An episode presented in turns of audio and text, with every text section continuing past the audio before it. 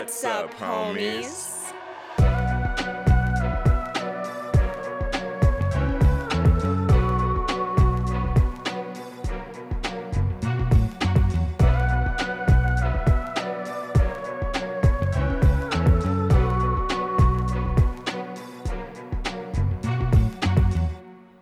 What's up, homies? I'm Erica. And I'm Roshane.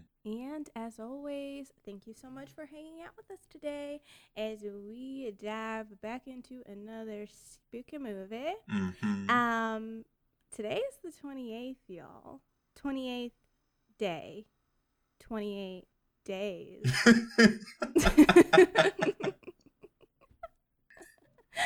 Did you like do you like what I'm doing here? I'm I I'm fully with this. I am 100% on board with the 28 memes coming from Erica.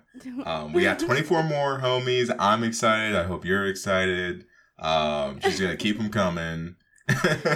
yeah, I've got a bu- I've got them in the bag. I'm just pulling them out as I go along. Um, but we're 28 days into June. also, almost 28 days into season two. Almost like just about Oh, 28 yeah. days. Yeah, you're right. So, what better way to celebrate 28 days than with 28 days later? Oh, homies, y'all know I'm pumped for this one. If you've been listening for any length of time, you know I'm pumped for this one. yeah, I was about to say, can you homies guess which one of us um suggested this movie? Because if you guess Roshane, you nailed it. Twas you me. might be right. Twas my pick. We're finally doing it. I know I've like hinted for almost a year now that like we will cover this movie eventually. Don't worry. I'm fighting Mhm. for it. We'll get here. And Yeah. god damn it, we're here. I'm we got excited. here. We planned out the perfect day for it. Mm-hmm. Um, so yeah, we're talking about 28 days later today. But before we get into it, it is time for my last uh, shout out of the month. Whoop whoop. Um, so yes, I am shouting out the podcast horror. Okay, let me try saying that again. I I was just about to say horrors, and that's not that's not right. Um, Let's not do that. let's not let's not go down that path. Um, no, the podcast is Horror Queers Podcast. Um, yeah, I thought this was a great podcast to end the shout outs on. I actually just started listening to them very, very recently, and I'm really, really enjoying their show. Obviously, um, if you can probably guess from the title, uh, so they just kind of take a look at horror movies through like a queer lens and dissect movies with that being the focus of it. I really like that. I they have some really interesting takes on movies. I enjoy the conversations that they have, and they have a really good range of movies that they cover. So, if you guys are interested in listening to them, as is the case with all of the podcasts that I've shouted out, they are on Spotify and they're also on Apple Podcasts. So, as usual, head over, give them a little listen, um, check them out. If you like them, let them know and tell them that the homies sent ya.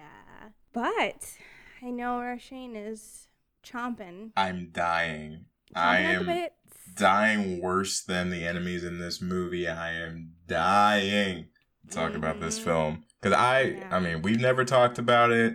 You know, I love it. I'm actually really excited to hear your opinions about it.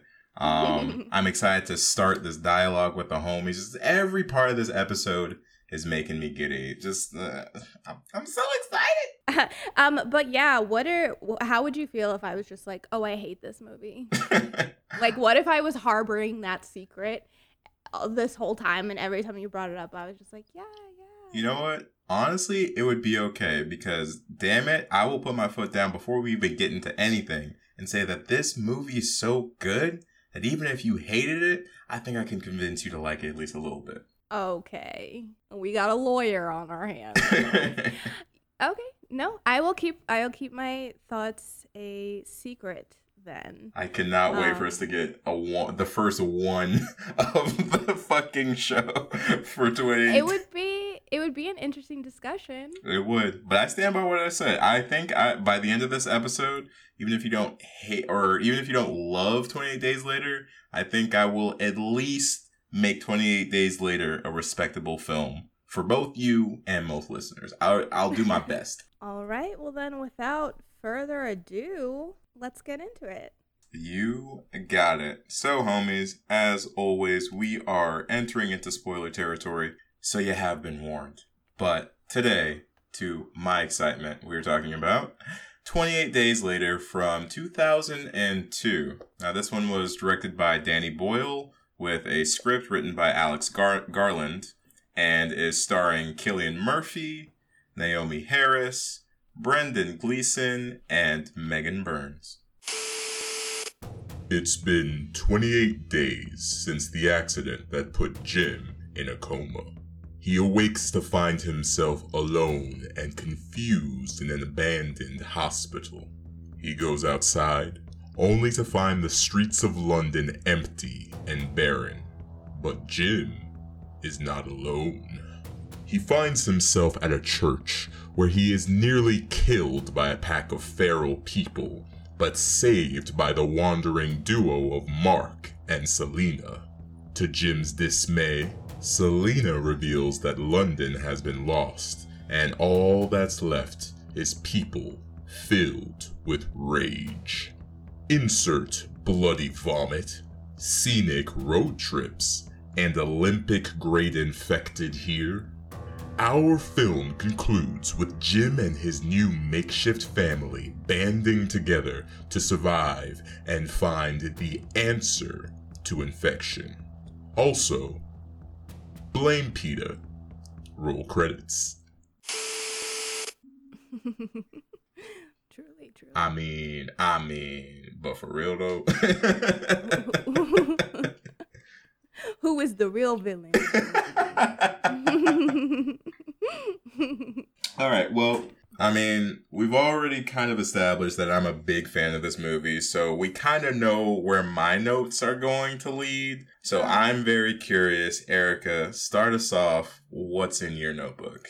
okay, I'm gonna start off by saying, although I have seen this movie before, it's been a actually a pretty long time since I last watched it. Mm-hmm. Um, that's not to say I haven't seen like bits and pieces of it here and there since my last full watch through. But like the last time I watched the movie, start to finish, was in high school, I believe. Okay. All right. So it's been a minute. Um, but as soon as this movie started, the one thing that came back to me that I remember always appreciating about this movie is the immediate atmosphere that they're able to create. Because it going blowing past the beginning section of this, because obviously the very beginning is the, the where the outbreak begins Mm-hmm. which of course is the chimpanzee biting the person. But getting past that and getting straight into Jim's story, just the way that we are immediately in his shoes and I mean every the streets are just barren Mm-hmm. and the thing about it is there's so little life left on the streets. So you don't even really know, like, what, because at this point in time, you don't really know what this version of like a zombie is capable of doing, right? Mm-hmm. So you're eh, kind of expecting to see different things, but when he gets out, it's like there's just nothing. It's almost like humans have just ceased to exist. And the fact that they were able to pull that off in, you know, this huge city and really, really make it feel like there was just nothing there besides Jim is great. Like it's a gr- it's just a great start to this movie, and immediately you, I think, are put into that mindset of how would I feel waking up. First of all, not even knowing how long I've been asleep or been in a coma, but waking up, going outside, and be and just nothing, just Mhm. all of the city life. Like, how would you feel if you lived in LA, which you do? Like, how you know what I mean? Like, how would you feel if you went to sleep one night and then you woke up and you went outside and LA was just completely barren? Yeah. It's such an eerie sight to see. And I know that it was very important for them to create this atmosphere from the beginning because it does really pull you in seeing Jim walk through the streets of London and having it be barren because, like, you know London to be a very populous place. So seeing that that difference, that stark difference is always so mesmerizing to me. Um, and the fact that they were able to pull that off, like I know that they had to, I guess for about three or four days, they had to get up at like the absolute ass crack of dawn. Um, and then they were working with local police to like section off little parts of London for them to shoot. Um, because they had to literally stop the entire city, parts of the city for a moment just to get those shots. And I'm sure that was an absolute logistical nightmare for them, but I think it really paid off in the finished product because it really gets to pull you into the world, like you said, of just being so alone and isolated. Um, one of the things I do, I did want to talk about real quick with the opening, not not to stay too long on it, but um, one of the first notes I did write is that every time I watch it, I think I like the opening a little bit more. Um, I do love the way that we start on like this like human chaos, and we kind of assume because you know you're going into a zombie movie, right? So like when you get into that first opening sequence of like people fighting and whatnot, you're like, all right, this is pretty typical for zombie movies. But that pan out into what eventually gets established as the you know lab where they're experimenting on the monkeys to create this virus. Um, I think it was a nice little misdirect that they did, and I also like the idea of the virus itself, this rage virus. I think that this was something a little different than what we'd seen in the genre up until this point, right? Like we've seen a lot of people coming back from the dead. We you know we we've gotten some Resident Evil stuff with other kind of viruses, right? But the idea of a virus that it's not really turning people into zombies, it's just fueling them with unadulterated pure rage to the point that they just want to kill anything near them. Uh, I thought that was very creative. And um, for the very nitpicky folk out there, we will establish right here and now that this is technically an infection movie, not a zombie movie, and it is a very close. Um, it is a very close street there, but this is definitely an infection movie. Personally, I just call them all the same thing myself, but I know there are some purists that are like, this is not, these are not zombies, they're actually infected people. So for all of those, all those three of you who are listening, yes, this is an infection movie, not a zombie movie. Yeah. But yeah, we're still gonna call them zombies. well, I'm gonna call them zombies because what else am I gonna say? Oh, the infected.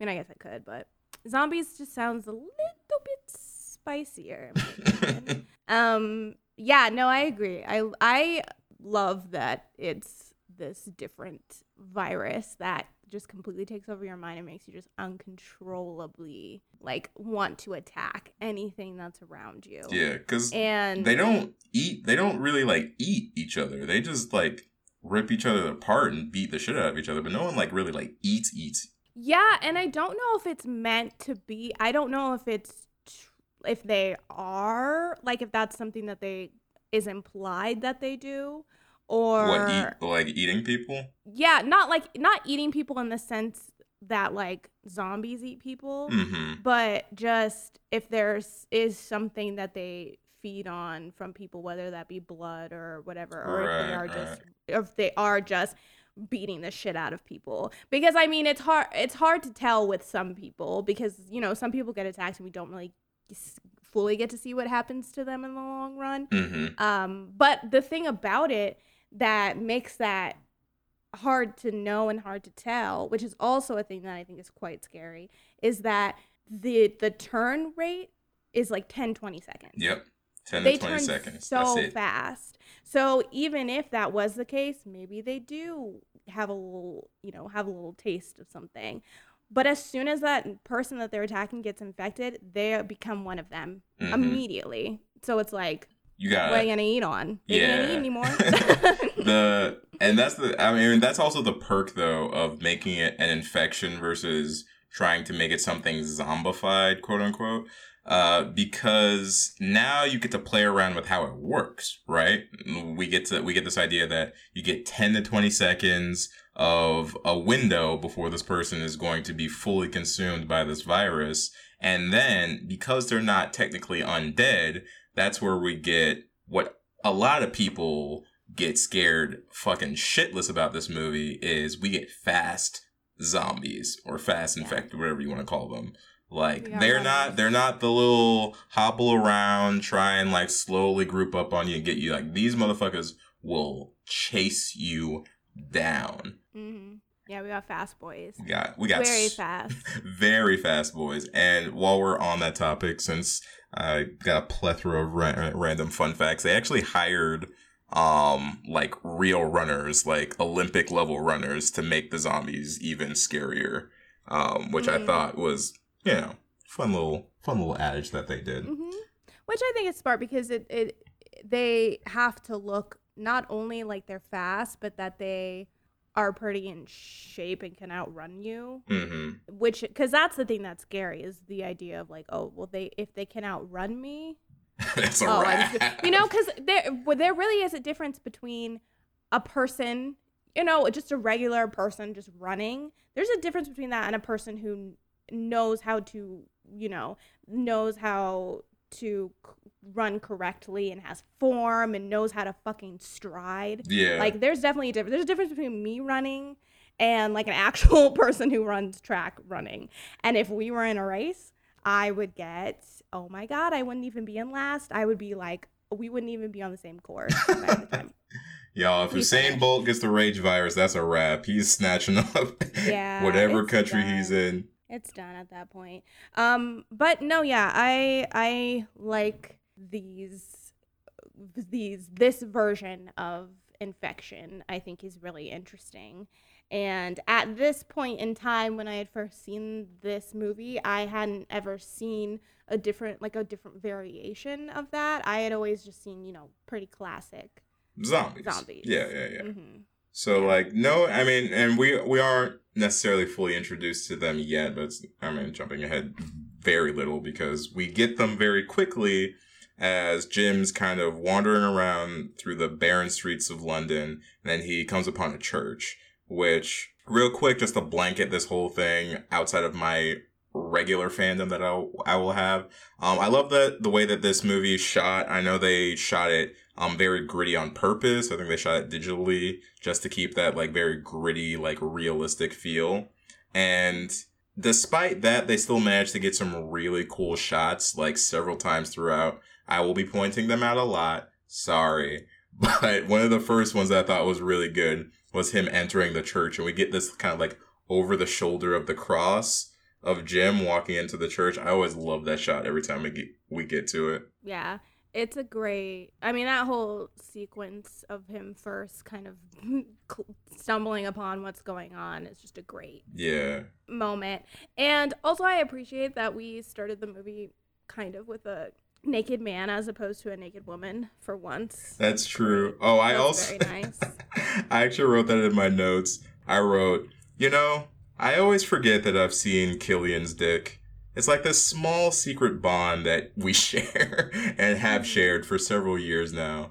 And like I just always mm-hmm. forget until I pop in this movie and remember, oh yeah, I've seen him fully nude. Yeah, I forgot that that was how we like are first introduced to him. But but I mean, it's just one of those. And it's just another thing where he's like in such a vulnerable state. Right. when we first meet him. And honestly, he is insanely lucky that he even survived as long as he did. Because if anybody in that hospital had been right around him and had that infection, I mean, what? What? I don't know if they would have done anything to him because he was just kind of lying there, but I don't know. I don't know. Yeah, right. he's a lucky boy. he's he's incredibly lucky, but the whole idea that he's like in a coma and wakes up in the heat of things is just smart. I know a lot of other zombie stuff post this movie kind of steal that idea, and I think that idea itself was stolen from something. But Mhm. just people waking up from like a coma in a hospital during the zombie apocalypse. It works. It's cool. It's at this point it's kind of cliche, but for good reason. Like it makes a lot of sense. Mm-hmm. What also makes sense to me personally is Jim's mistake when he's in the church. Because like he, you know, he has no idea what the fuck's going on. He's just wandering around. He finally wanders into this church and then like from the balcony you see this absolute pile of bodies which another shot that I fucking love.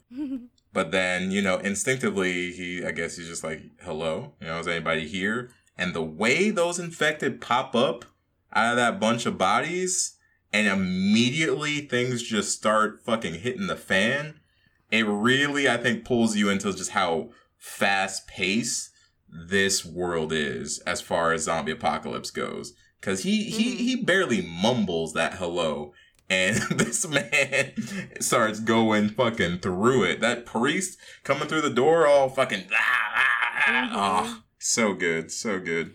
And honestly, kudos once again to Jim for you know making it out of there. Because if it was me, I think my knees would have buckled. I would have like just fallen to the ground. Um, but no, he gets out and he is saved by Selena and Mark. Mm-hmm. Um, so I love the character of Selena. Mm-hmm. She is a great. I mean, I like all of our main characters in this movie. Um, Selena and Frank. I really, really like Frank as well, who we meet Mhm. a little bit later on. But I just think that she's such a great, like her character arc in this movie So fucking good. is pretty damn good. Hers and Jim's as well. Jim has a very, very nice character arc. um, Yeah, he really does.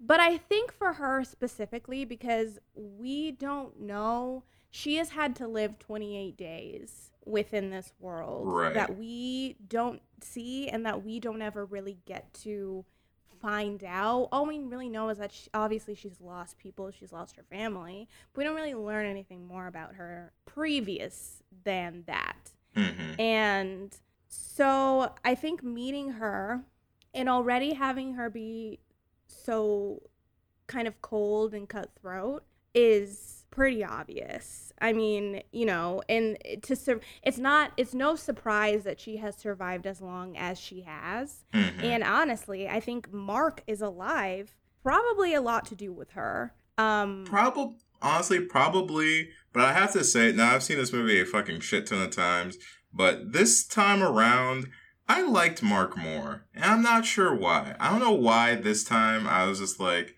kind of vibing Mark because he's not clearly you like Selena better than Mark. It's like it's very quick and very easy to like you know connect with Selena over Mark, but Mark's not terrible. I will say that like joke Mark. is still trash like the twentieth time listening to it.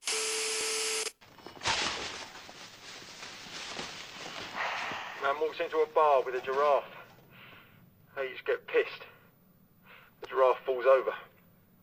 The man goes to leave, and barman says, Oi! You can't leave that lion there. He says, No, it's not a lion. It's a giraffe.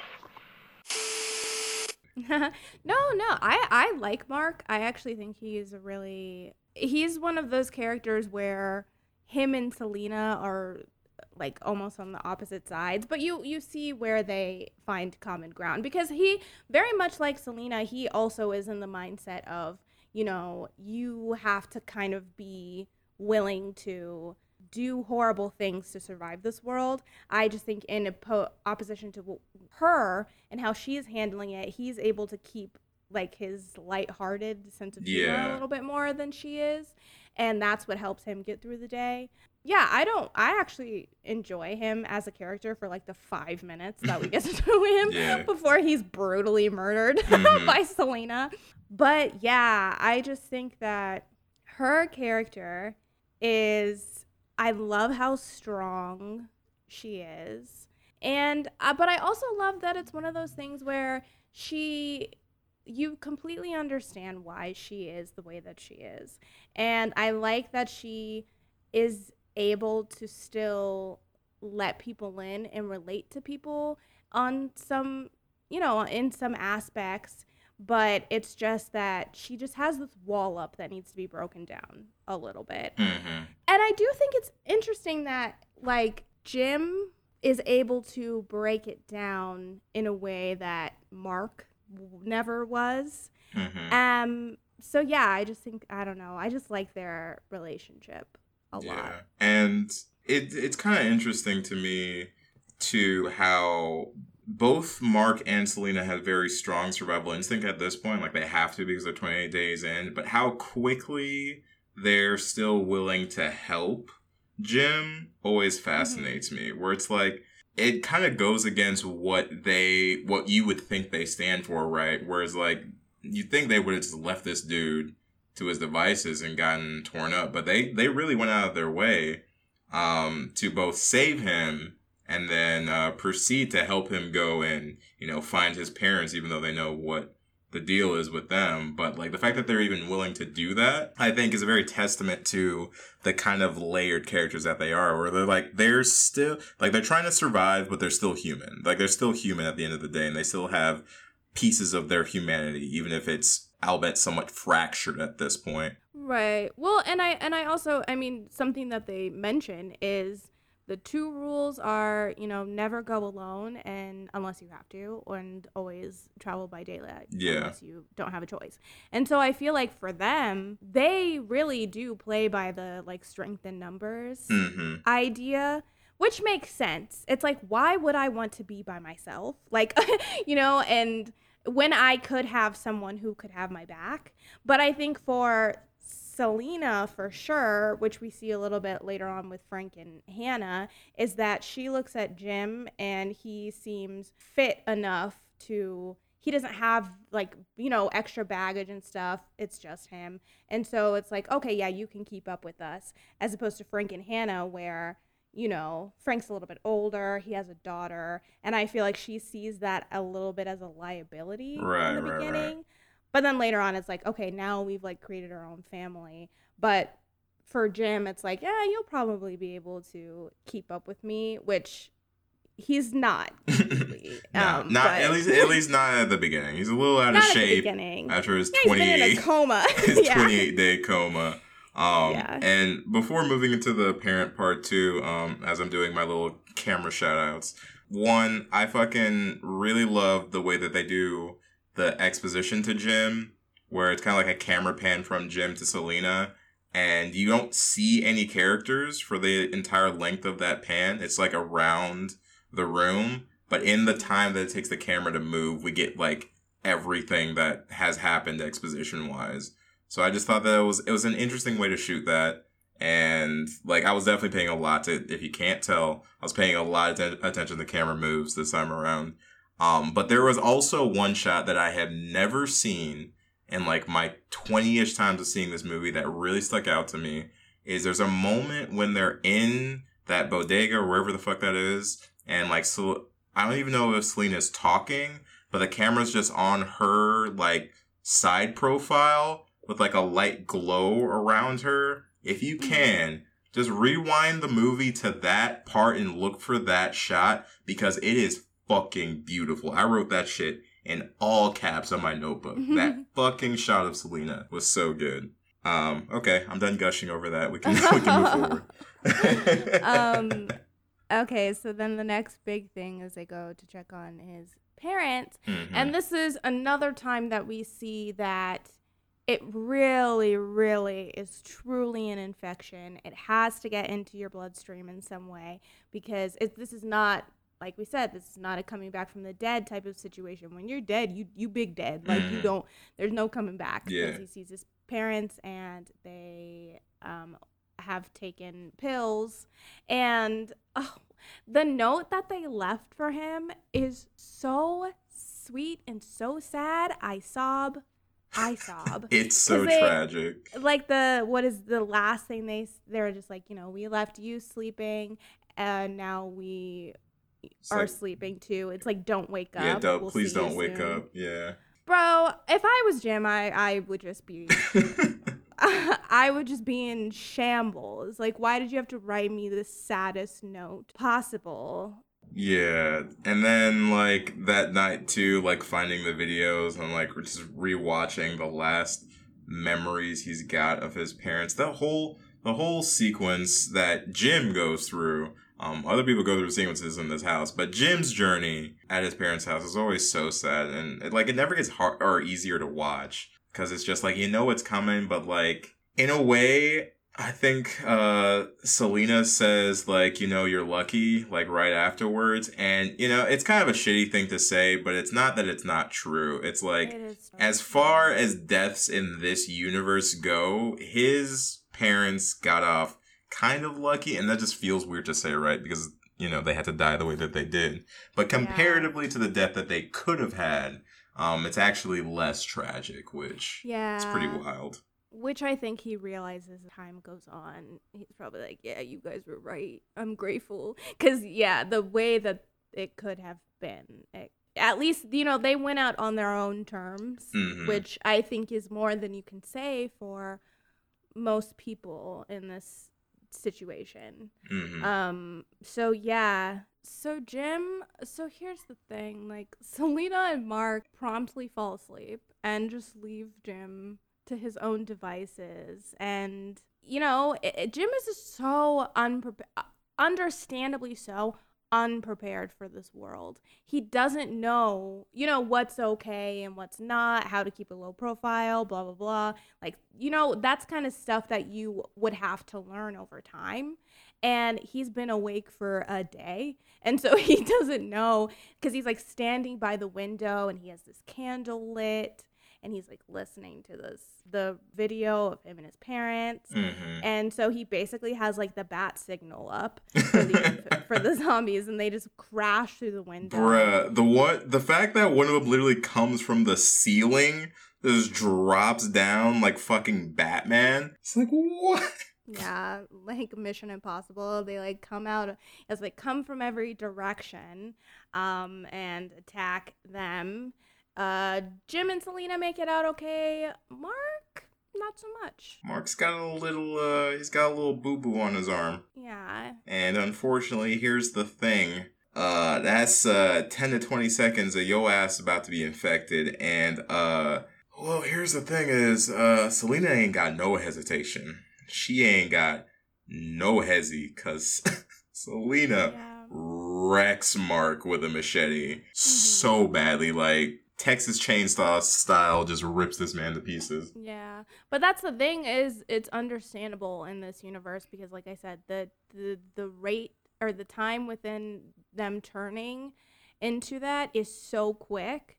And she says herself, like, I don't hesitate, and you can't because Mhm. you don't have the luxury in other, you know, movies where there's like enough time to just kind of have like a farewell. Like, you don't have that in this. No. you get bit and you That's- immediately are upset. Yeah, You're like immediately ready to kill. That's a wrap. And uh, one of the things I do love about the the Selena Mark uh, scene there is, for me, it was one. Of, it was one of, if not my first times, really seeing that played out in any sort of infection zombie movie of like a friend turning, and then you, I feel like when people talk about the zombie apocalypse, they're always like jokingly with their friends, like, "Oh, if I turned, would you be able to kill me?" or like something like that. And I don't think I'd ever seen it depicted the way that they depicted it in this film, where it's just Selena knew what was going to happen and she just acted accordingly. And on paper, it just seems so normal for the situation. But seeing it, seeing how quickly it happens, and seeing just how quickly she's able to just move on from that and then continue her life, it's very jarring. And I think it was something that was not quite yet explored in this genre the way that they explored it in that scene. Yeah, it was on site for her, and um, like I, cause out of everybody, cause we see it a little bit later on, like even with Jim when he has to is meant to be, you know, killing Frank. Like even Jim hesitates. Like it's it's a hard thing to do, hmm and um yeah she's like ready to rock uh, right after she does that. She's like all right let's get changed and let's get out of here. But you know what? Like i said i have a feeling that it, it's just one of those things where I think it's very clear that Selena has had to do this a lot in her time in dealing with this.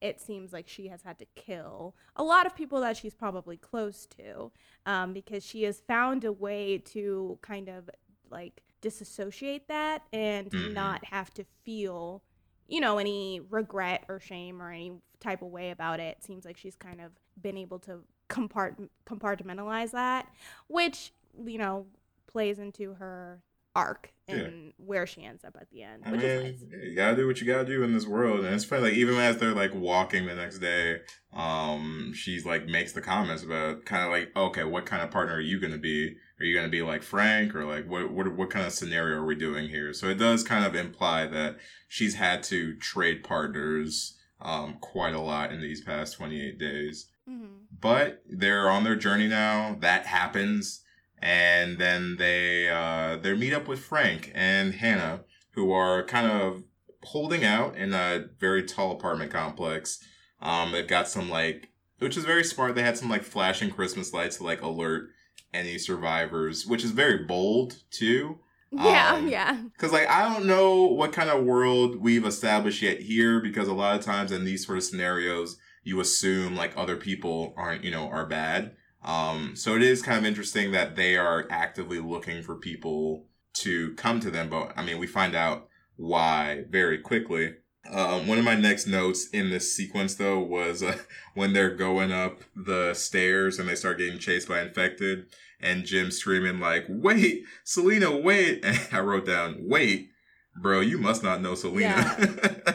But also, like, wait for what? You know, like, what? Why would I wait? And how am I gonna help you? Like, I, I am I supposed to help you run faster? right? So you better pick up the pace, Jim. What do you mean wait? Like, I, and I get it. I get it. He's panicking, right? He's freaking out, and he really can't believe. He's like, "Damn, she's really gonna leave me right now." but at the same time, it's like, yeah, of course she is. What? Is she gonna run side by side? This isn't like a tandem running Right? like situation. Like, just run, dude. dude. run or be eaten, Jim. You better get with the fucking program. And he wasn't too far behind her. He really Nah. wasn't. In the grand scheme of things, Nah. But he was far enough away that Selena was like, "I ain't going back for your Yeah, ass." He was far enough away that like they would have gotten him and probably been like you know beating the shit out of him, and Selena would have gotten away fine. But but they they both make it and then we meet um frank the juggernaut santa claus as well as because this man straight up wrecked those infected and we meet his daughter hannah who i love hannah hannah's so pure she's such a she's, she's such just like a beacon of like a- after everything we've been through up until that point like seeing some just like relaxed energy i felt like was so refreshing because like the first the first quarter of this movie is pretty fucking intense like things just keep happening over and over again and we finally get this mini little respite when we get the two groups of survivors See, that's how I feel about Frank. I feel like he's just such a like jolly, jolly. Like he's just such a dad. You know, like he's just is it's almost like life has continued on for them in a normal way and they are still you know treating it like oh we're just like a father and daughter living together like like oh th- three's company type of situation but then there's also just happened to be you know these infected people outside. So i really i really enjoy his character. Yeah. And their relationship informs the basically the start of selena's journey too because like we hear throughout the course of the movie how she kind of views them as this oddity in this new world, right? Where it's like everything in the world has gone to fucking shit, but they have each other, and that's enough for both of them. And I think that sparked something in Selena. Um, after everything that she's been through, that that sort of trust between two characters, I think, really opens up her eyes for the first time in a while. But uh, we do quickly find out that the reason why they were kind of promoting the fact that they're there is they need help. They are Mhm. running out of resources and they have found this radio uh, recorded message saying that there's a place that may have safety. Um, however, it's too dangerous of a journey to go with just the two of them. So they needed more people to make this trip. which, Mhm. lo and behold, Selena and Jim have arrived. Yep. So perfect timing for them because they're like literally almost out of water. hmm Um. So yeah. So they are.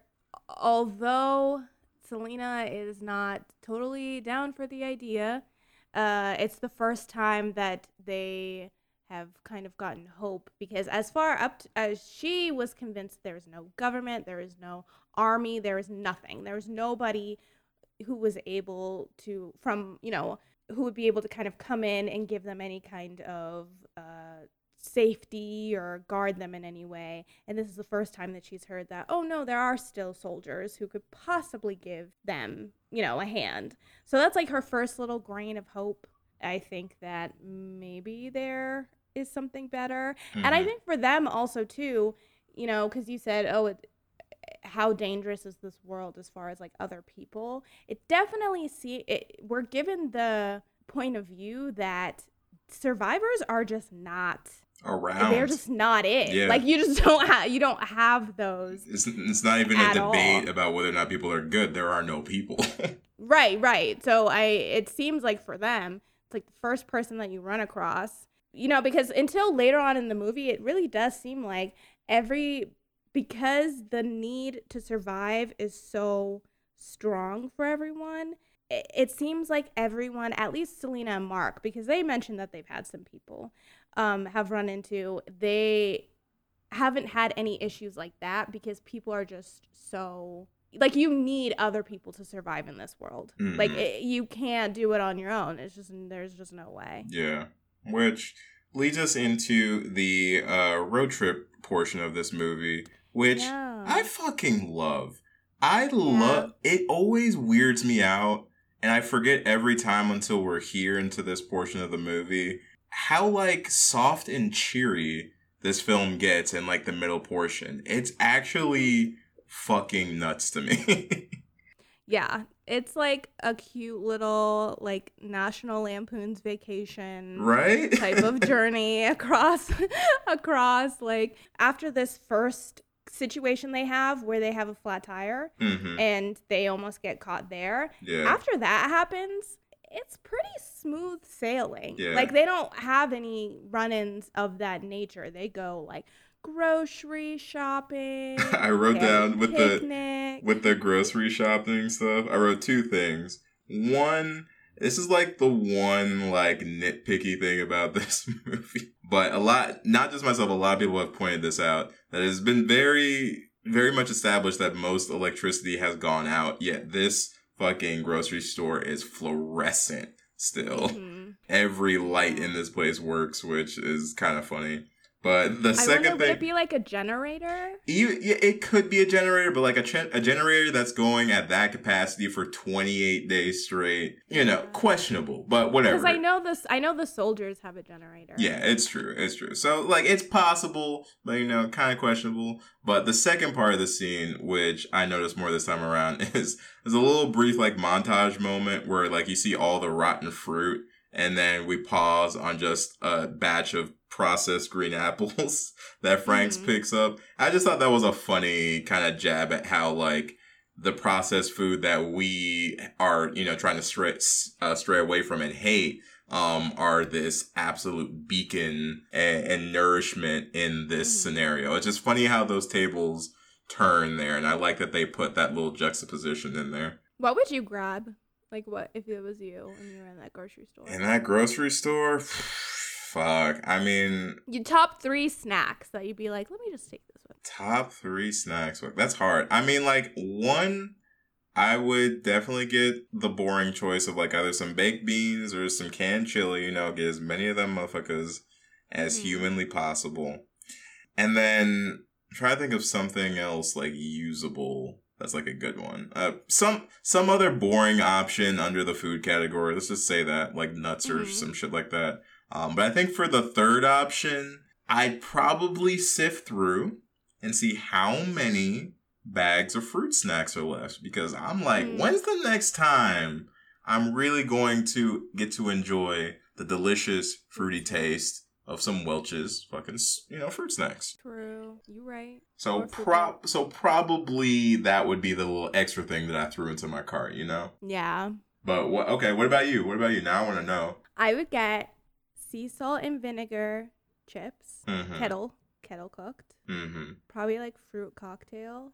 Fruit cocktail. Would that? Are you sure? You sure you are? Did those last forever? Are they that processed? I mean, I think so. I fe- I mean, I used to eat them out of the out of the like cabinet, and they were sitting in there for who knows how long. Fair. And then probably like Twinkies. Oh, you'd be a twi- You'd be one of the Twinkies. Or you? Are like Is this your ho-hos. Zombieland showing? You gotta go for that Twinkie.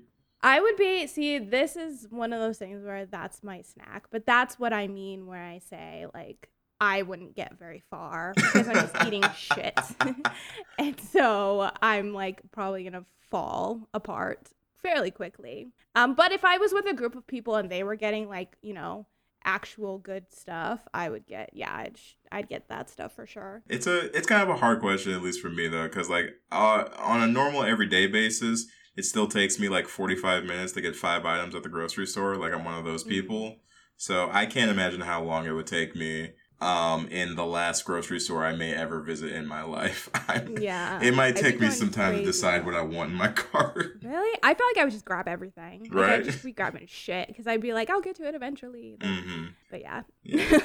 But we get we get all that. The group is starting to kind of like band together a little bit more. We even see like uh Selena starting to open up. She's starting to enjoy the journey a bit more.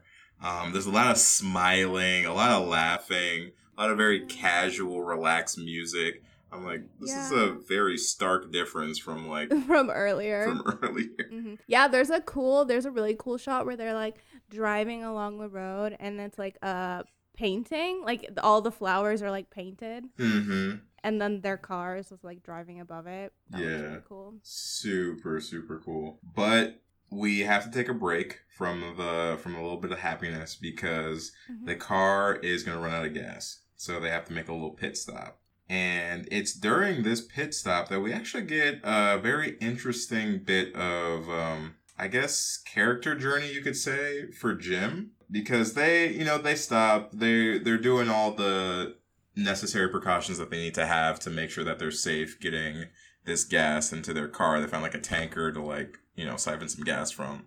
Um, but Jim kind of goes off on his own for a little bit. And I wrote down in my notes, I was like, you know, at this point in the movie, Jim's getting kind of bold. From the guy that we met at the beginning of the movie to the guy in this moment right now walking through this like gas station area, he's like, he's got his little baseball bat and he's like walking around like, you know, try something. Like somebody, I dare you. Mm-hmm. And then he goes in and he's actually looking. He goes in there and then he calls out to try and attract um some sort of infected to come after him. Like he's actually looking for a fight at this point.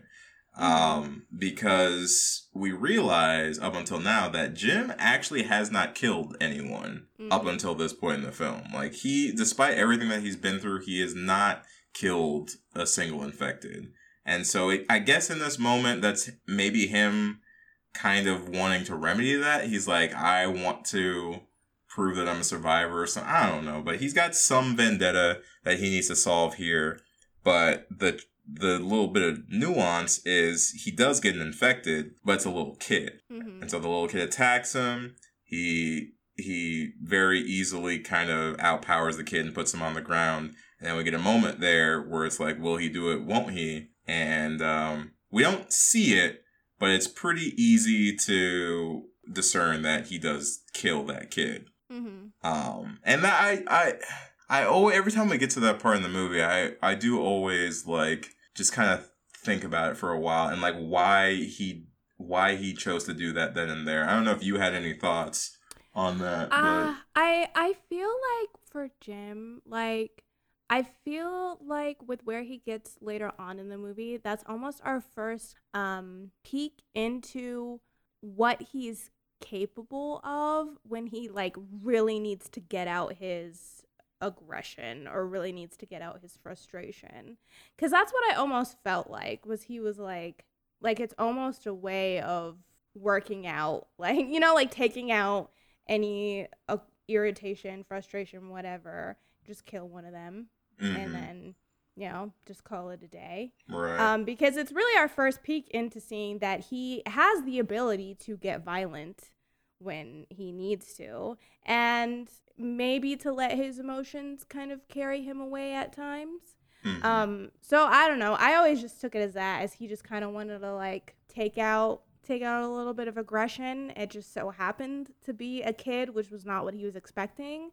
Um, but uh, you know, he was still gonna. Obviously, since he got something, he he has to kill it now. Mhm. Um, but yeah, I yeah, I always just thought that it was kind of one of those like pent up aggression moments. Yeah, Jim wanted a little bit of the smoke. You know, he uh, Yeah. he found it. Um, and so that happens. They do get the gas. Um, they're doing some driving stuff. At some point, they do park and kind of like camp out for a little bit. And I do think that sequence when they're like resting and like camped out for a while. Um, I thought there in several places there was some really beautiful stuff in there. Um, from the conversation that he has with Selena to the fact that losing these people to him is now his actual nightmare. Mm-hmm. But I did really love, really love, I don't know if I've just never caught this before, the moment when um, he's having that dream that everybody's left and he's by himself and he gets wake and he gets woken up by Frank and Frank is like, Hey, you're just having a bad dream. And he's like, he like muffles for a second, he's like, huh, okay, and then he lays back down, he's like, Thanks, Dad. And it's just Mhm. like that sm- it's just a quick little moment we just get that little look uh, on Frank's face, and then we just move on. I thought that shit was so beautiful this time around. Mm-hmm. Yeah. And it really, I feel like it really attaches you to Frank's character. 'cause Frank is such a fucking teddy bear. He really Yeah. is. He's such as like a fluffy dad teddy bear. Yeah, I just think that it's one of those moments where it's like, you know, I think I feel like it kind of shows that they are in their own way becoming like a family, and also for Jim, you know, yeah, he's kind of high on Valium, so you know, it could be one of those. It could be one of those things where you know that is something that his dad, I'm sure, did for him, and so it was a very fatherly gesture. And so, you know, maybe for a moment he really did feel like his dad was putting him back to sleep. Mhm. But I do think that, you know, there's a couple different moments symbolized throughout this, like the thing with the horses and Mhm. all of that kind of stuff, where you do realize that in their own way, they're forming this familial bond yeah. that they all haven't had for, you know, quite a while. yeah. So that is really nice to see. And in and in horror movie fashion, uh, it gets fucked over in the very next scene. Very Um, much so. So we're big fans of that over here. Yeah, they there's definitely a trend with this movie of if they give a character that's not Jim any sort of like touching moment or a bit of backstory, you really should uh be worried about that character. Yeah, you should already be making the funeral arrangements because they are going to die very soon. Um, yeah. So right before we get to that scene, there is they they're basically at the end of their journey, right? They've made it to where the radio's telling them to go, and like on their way there, they there's this really cool shot of them driving towards Manchester, which is just completely in flames. Mhm. And they talk about it for a second, and it makes a lot of sense that they're just like, well, a fire probably started, and there are no longer firefighters, so that fire's just been raging nonstop. And Mhm. you know, I'm gonna be honest. Living in LA, I've learned a little bit more about how fires work. I, I'm gonna be real. I was a little naive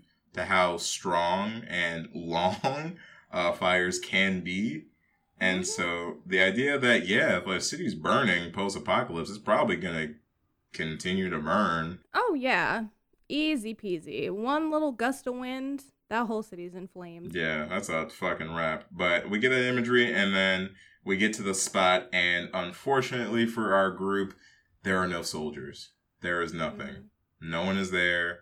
There is just sadness and empty promises, and Frank is pissed. Yeah, yeah. Frank is. This is the first time that we really see Frank lose his cool.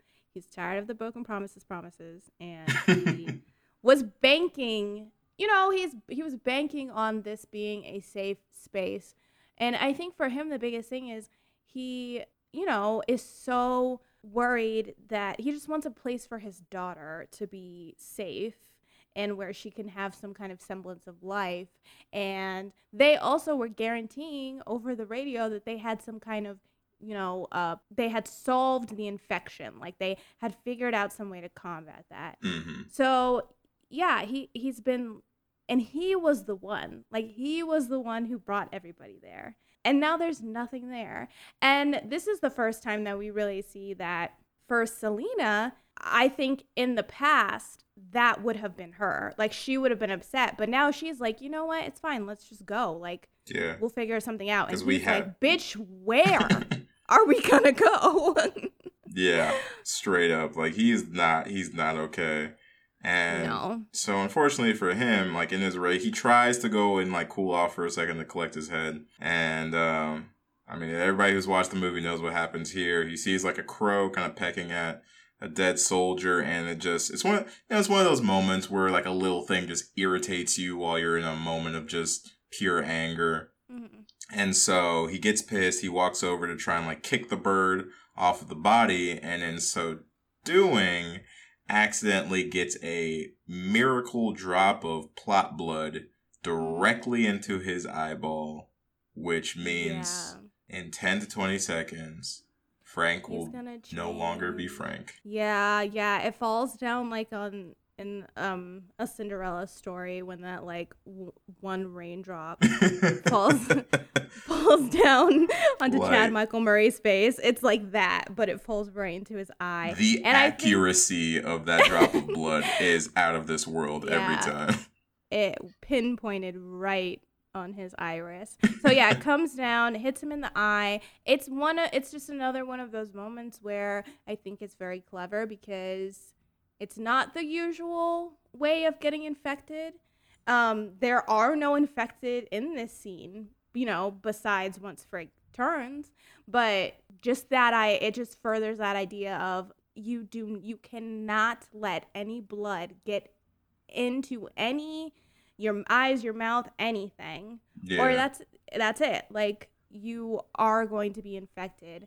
And so we and I think one thing we see with him is that his is more of like probably like a 20 second yeah. change. You know, for Um, for reasons, for reasons, for reasons, Frank yeah. deserves at least twenty seconds.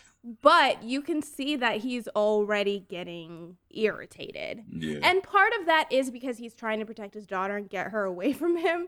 But he does like like suplex her kind of hard onto yeah. the ground. Nah, that push, that push, yeah, that push is pretty forceful. And um, kudos to him for playing that the way he did. I think his journey from non-infected to infected is like really fucking spot on. For you know, uh, someone who probably got the note of like, all right, we need you to turn into a zombie in twenty seconds. Like, Right. did a pretty damn good job. Hmm I will say this features one of my least favorite parts in the movie. hmm Um, and that is after Frank gets shot down and he is lying dead on the ground, and Hannah just goes, "Dad." I hate that part. I think hate it's it? so. I Yeah. think it's really dumb. It's kind of It's the- cheese. it's kind of it's like- the way she says it, the way everybody's just standing around looking at him, and it's and it's like why I wish they just had no lines there Mhm. because it's like it's almost like she's like, "Dad, are you okay?" It's, you know, it's, it's that thing. Yeah, I mean, And it's I'm like- that moment of just like it all happens so fucking fast, you know. Like thirty seconds ago, she had a dad. Now he's infected and riddled with bullets. I get where it comes from.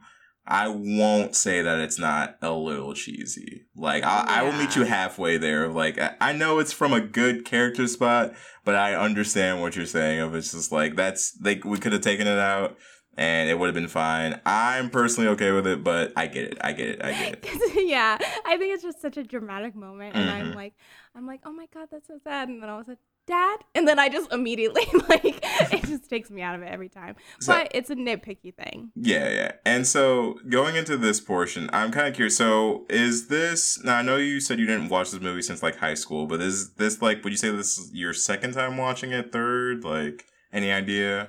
Um, uh, yeah, it's probably like my third time watching Third it all time? the way through. Okay. Mm. Um, going into this section with the soldiers, how did you feel about this portion? Because over the years, my feelings about this part of the movie has shifted. Um, but I'm curious Yeah. how you feel about the whole soldier bit. Yeah, mine too. I remember the first time that I watched this movie, I did not care for this part at all. Mm-hmm. It was just so out of it just wasn't where I was expecting this movie to go. It felt like it took up a good chunk of the movie, Mhm. and I just wasn't. It didn't keep my attention as much as the first bit did because I was so invested in the characters, and then once we got here, that got spread out amongst so many unlikable characters. And I also, um, I feel like when I was younger, I didn't really clock what they were trying to do Same. with yeah. Hannah and Selena. Yeah. Like I that really wasn't a thing that I was paying attention to. And so um I didn't understand. I was like, why do they want to kill Jim just cuz he's like trying to make them leave? Like I you know like I just I it didn't really add up for me the first time that I watched it Yeah. now I, I i do like it more i i will s- i do still think that if i had to choose i prefer the first part to the soldier bit Mhm. but i like this part this part is equally good for me i just think the first part is stronger because of all the character development we get right. um but i i understand the soldier part now and i appreciate it more than i i did when i was younger Okay, cool. It's like honestly similar to me. Um, first time through, I was exactly like you. Were like I didn't necessarily care for the soldier part, and I didn't fully understand the gravity of it as well. And I think that was just because I was like very young. Um, but I think once the soldier portion of this movie actually clicks, same. I I enjoy it more than I did originally, and I do think when people who aren't diehard fans like myself um, talk about this movie, I always feel like it's around here where either people are in for the rest of the movie or we lose people is during the soldier portion of it. So, like, just a quick disclaimer is that if you've only seen this movie once and you really didn't like the soldier part, give it one more shot at some point later on, you know, see if maybe um, it clicks a little bit differently the other time because it did take me multiple watches to actually like where the movie goes towards the end. mm-hmm. But yeah, the last bit to me now isn't bad. I, I actually really, really um enjoy it. The first half is still better. It always will be.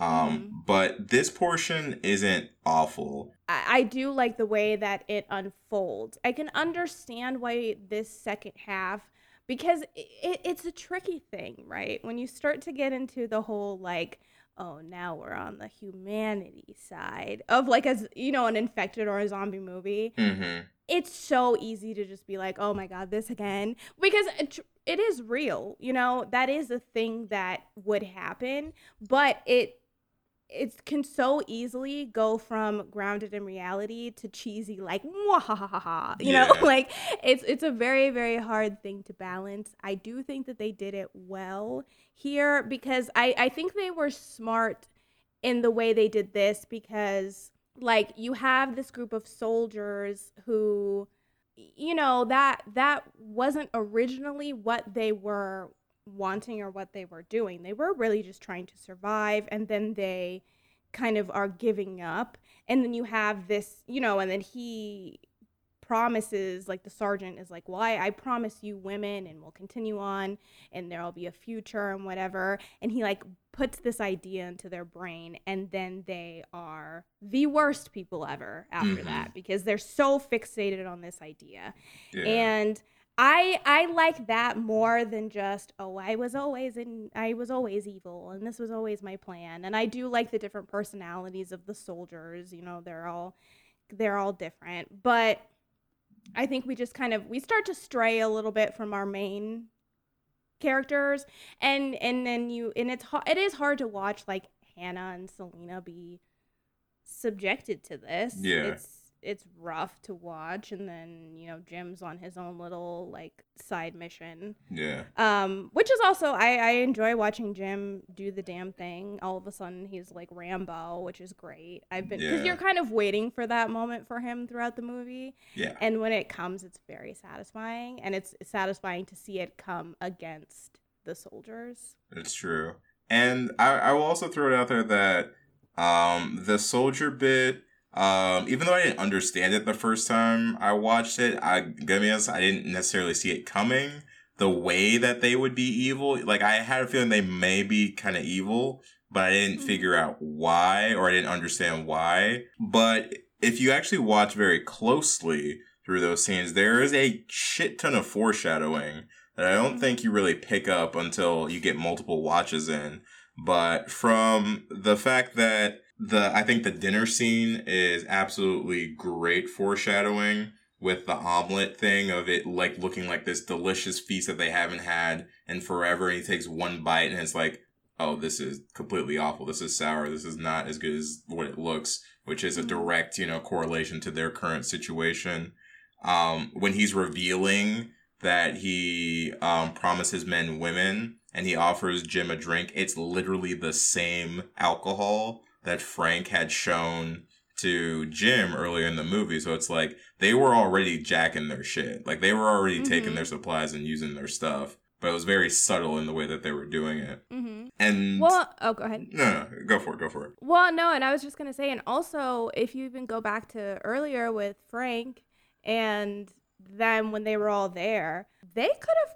They were obviously already there. Like the Mhm. soldiers were already there. And they could have come out of hiding, you know, a long time ago. Nah, but, but I waited. think it helped. Yep, it helped. They got rid of Frank, and then even uh, when they like call it in on their way there, and they're like, "We have one male and two females." It's like, okay, we got rid of one of them. mm-hmm. We've got one left, but we have two girls. Like we can we can work with this. Yeah. Is like almost the way it is because it's like, why did they wait so long to come out? Mhm. and then all of a sudden they came out and they're like oh we're here we're gonna kill your father like I obviously obviously they needed to kill him at that point but they could have come out sooner yeah. if they wanted to help all of them they could have Yeah, they definitely could have. But they don't, and so they're stuck in that situation. Um, I didn't write down in my notes because, like, now I'm just so hyper aware of it because of the podcast.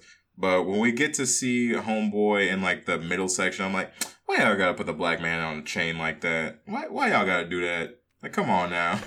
dude he looks so fucking cool though i love that zombie yeah. like oh, he's he's uh and he i gets think shit be he done gets shit later. done i just think it would have been so much fun to play that character Yeah. And usually when you get like pictures of an infected from this film, they usually use him too. So like, you know, jokes jokes aside, he is a fucking fantastic um one of the infected. And that's the longest. Uh, this is like the longest look we get at one of the infected, and it looks fucking painful. He's like vomiting up blood, and Mhm. he, you know, it just it's one of those things where knowing that they are still alive underneath there, um, and seeing what it does to them, it's pretty hard to look at. Yeah. It's at certain times, especially because their eyes are red. I don't know what it is about when I see like eyes that are really bloodshot are really red, it makes me want to cry. Yeah, uh, right. Weird thing it about makes, eyes. It makes your eyes uncomfortable to see mm-hmm. their eyes like that. Yeah. Yeah.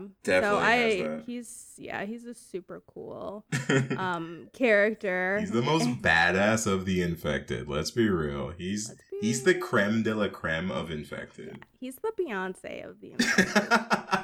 100%. Um, but okay, two more things before we talk about or we kind of wrap up here. Mm-hmm. Um, so two good good bits of plot stuff that we do get from this portion of the movie is with him number one the infected in person or in person the the infected we're talking about um, it's through him and the colonel that we get the idea that these infected will eventually die from starvation Mm-hmm. because like we said earlier they're not really eating people for sustenance. They're just fueled by untapped rage to hurt things but they're not really eating. So they kind of have a limit to how long they can last because of the human body. So that's one little bit of like plot story stuff that we get. The second one which i don't think i noticed until um this last viewing is the scene where we get the one guy who's not about the plans that Mhm. people are doing. Um, he's locked up with Jim in the jail, and he, in his like ranting, we only get to hear half of it because they do this little audio thing where like Jim's like not listening, and then we start to catch in on what he's talking about. But he's talking about this idea that this infection is only happening here. Like everywhere else in the world is moving on with their lives and they've just quarantined the area and he thinks that all of his colleagues are crazy for doing what they're doing because this isn't the end of the fucking world. They just think it is. And so they're trying to do this thing that's so inhumane and not right in the situation that's not even worldwide. It's just them. Like Mhm. they're the they're they're in the problem area, which is something I didn't pick up on one of my first viewings. And truth be told, I like that it's sprinkled in because we see a little bit more of it later on too. I like that it's sprinkled in because it actually gives some merit to the sequel that we do eventually get because they do they do reference it more times than I realized. The fact that they this I assumed that what was happening in this movie was happening everywhere, but they say in the movie like no no no it's just here like it's Mhm. just in London and it makes sense because that's where you know the virus got originally um Mhm. leaked from so Yeah, well, so that was something I I noticed the first time I watched it, and I was under the impression that it was only there Ah, okay. because despite what they said earlier, because I know that Mark and Selena kind of mentioned like, oh, they had mentioned that it was in on the radio. They said it was spreading to Paris, and then they said it was spreading to New York, and then like the radio got cut off. Mhm. But I don't think that that was the case because it just doesn't make sense.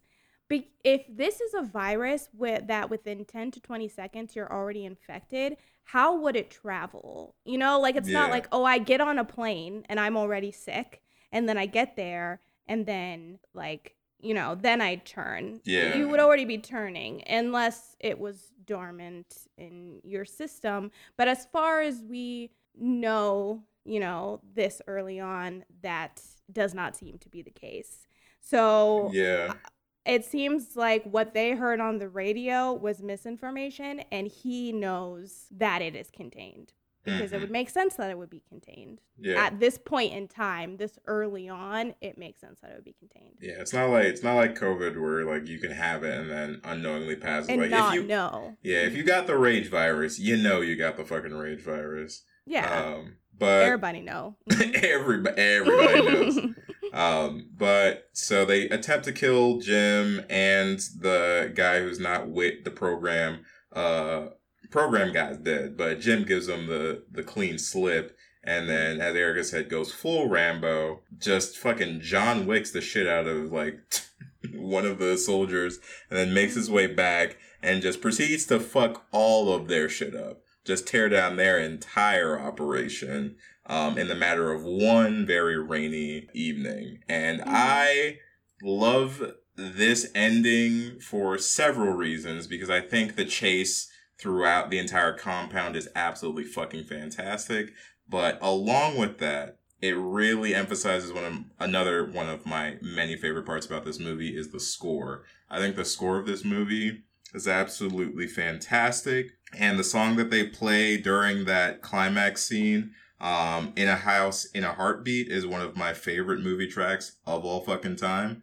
Um, I believe that's John Murphy who did that one, but I'll double check that. But it is such a good track, and every time I hear it in any 28 Days movie, it always just hypes me the fuck up. hmm Yeah, it's a great ending. Uh, like I said, it's great to see Jim finally kind of get his chance to fight back. And this is also when we get we get some great shots in the sequence, like the one with the zombie in the window is like Mhm. a great shot, and watching kind of chaos unfold, and you know not really knowing how it's all gonna pan out. You get some great moments with that, like the moment with Hannah behind the mirror and different stuff like that are, the are mir- great. Yeah, there's just there's sections. there's so many in that sequence. They're just so good. The way they play And with lighting and all that stuff too. Ugh. hmm Yeah, it's great. And then, like I said, this is when we finally get to kind of the end of Selena's arc where she, because Jim is going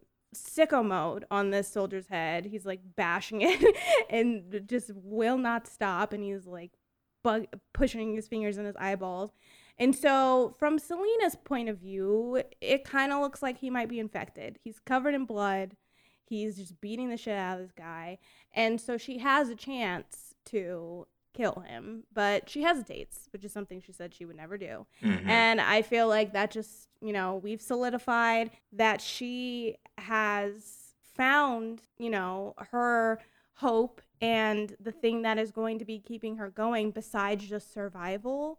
And so it's hard now for her to just give that up. right. So she hesitates, and thankfully she does, because she doesn't kill Jim.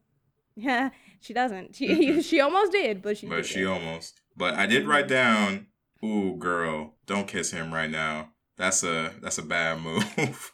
I let I let that slide for the moment and like how you know intense the feelings are just then. But you know damn well she got blood in her mouth making out with him in that moment.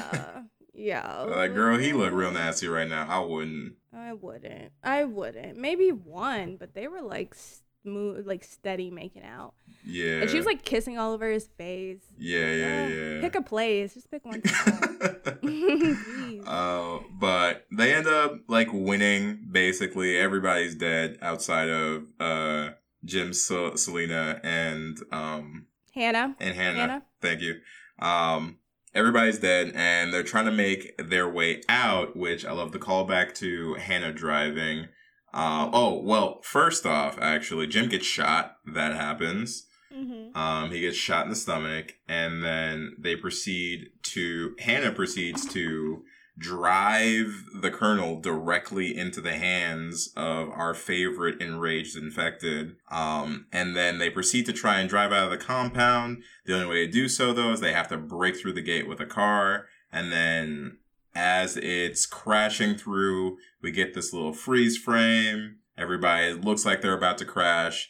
We get the 28 days later, and then an epilogue, kind of, sort of. I kind of consider the portion, like, for me, the movie really does end there. Like, I feel like that's the movie, but Mhm. then they just allow us to see what happens afterwards. That's kind of how I've always looked at it. Um, but that happens, and we get an epilogue portion where we get a little bit of um, vision of Jim in the hospital, and they they manage to patch him up, um, despite the fact that he's gotten shot. And then we fast forward; they're now living in a house out by a lake.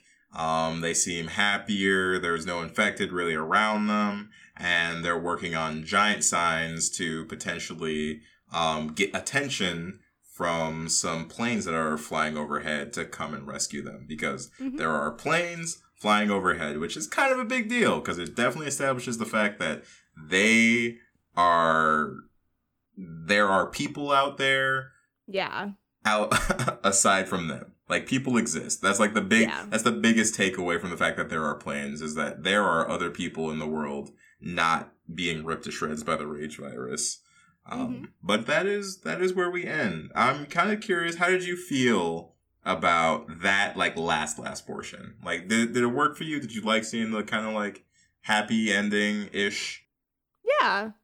Yeah, I liked it. I feel like because besides uh, this movie to me really is such a like character driven movie. Mm-hmm. Um put you know, putting aside the horror aspect of it and everything. It really really feels like um a character drama in certain parts. And so it's nice to have a send off of our characters and to know what happens to them. Because don't I, I don't mind you know a, a movie that kind of stops and leaves things unsure.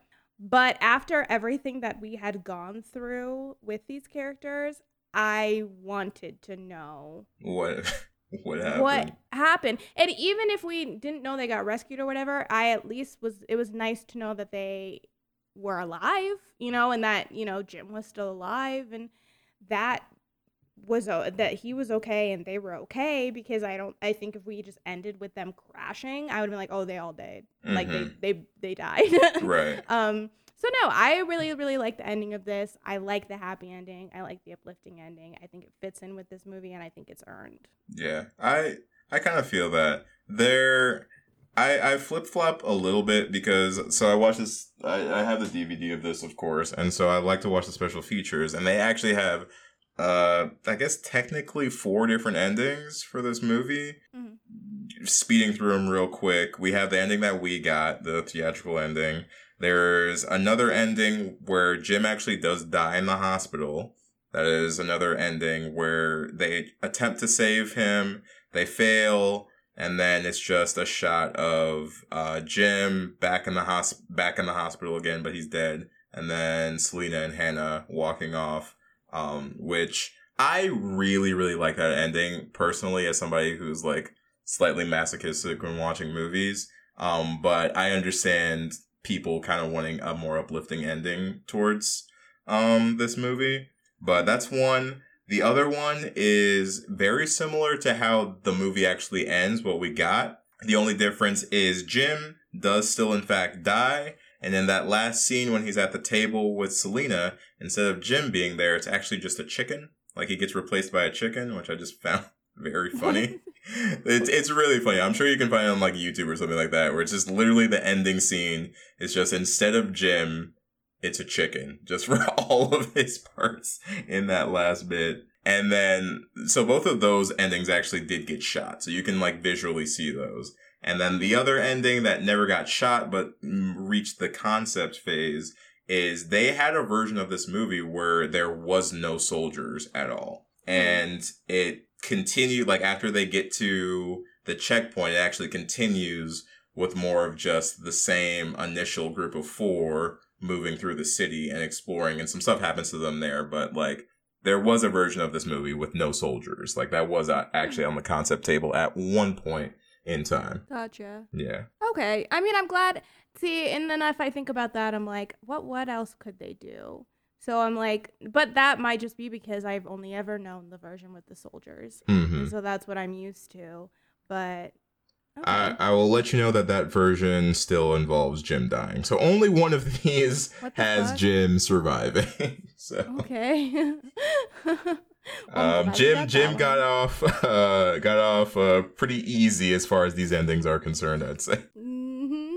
Oh Um, wow. Okay. But yeah, no, I mean, I feel like that's that's about it. That's That's 28 it. days later. That's it, y'all. Um. All right. Well, should we rate this? I think we know what you're gonna rate it. Uh, yeah, I think we do too. Um, but what should we rate it out of? Um, we could rate it out of chickens. Chickens, We could rate it out of Pepsi cans. Pepsi cans. What does he ask her for? It's Uh, not Tang, is it? what was it? Tang? No, it was like Tang. I feel like it was like Tango. I don't know if it was Tang. Oh yeah, something like that. Yeah. Um. What about um bloody teardrops? How about that? Yeah. Yeah. bloody, bloody teardrops. All right. Well, I'll just go first just to get out of the way. As we already know, homies, this is a very. If I could do six out of five, I would. But this is five out of five bloody teardrops uh, from me. This is one of my favorite movie. This is probably my favorite infection zombie movie ever, and one of my favorite movies of all time. Um, I've seen this movie a stupid amount of times. I love it every single time. Um, I could have talked for at least two more hours on this subject, and I don't know if that's something y'all actually want to hear. Maybe I'll do a full like expose on 28 Days Later for y'all. But the short story is, I fucking love this movie. It's fantastic. If you haven't seen it yet, for whatever reason, go fucking watch this movie. Five out of five bloody teardrops. um, I'll give this a four out of five bloody teardrops. We'll take it. um, no, yeah, it is a great movie. I really enjoyed rewatching it. It's got some great shots. It's got some fantastic characters, and yeah, I don't know what they're just what they were able to do with the the atmosphere, the story, um, the way that the infection is portrayed. I think is very very effective in this movie.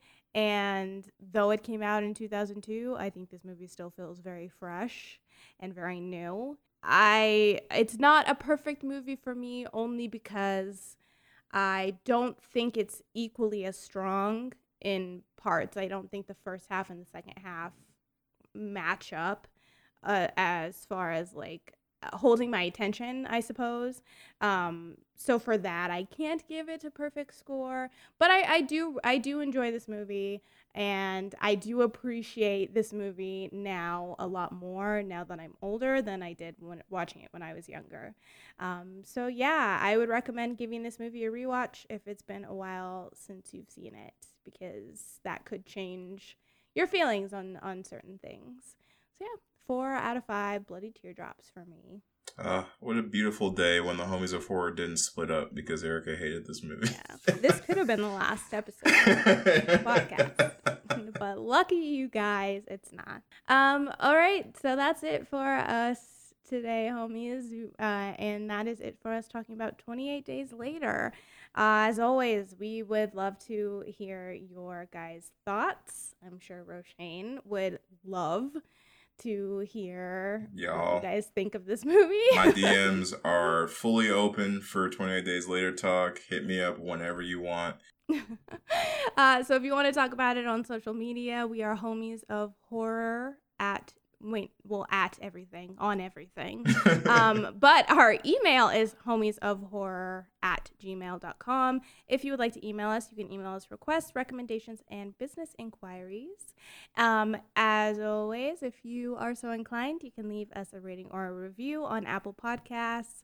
We really appreciate it and it helps more people get introduced to the homies. So if you have an account on there and you would like to do that, uh, we really appreciate it and we like to know what you guys are thinking. Uh, once again, no Twitch stream today on this Monday, the 28th. No Twitch stream, but we um, should be back next week like normal. We'll talk about it in our episode if anything changes. But other than that, homies, we hope you enjoyed our conversation today. We hope you have a great rest of your week, and we will be catching you next time. Catch you later, homies. Bye.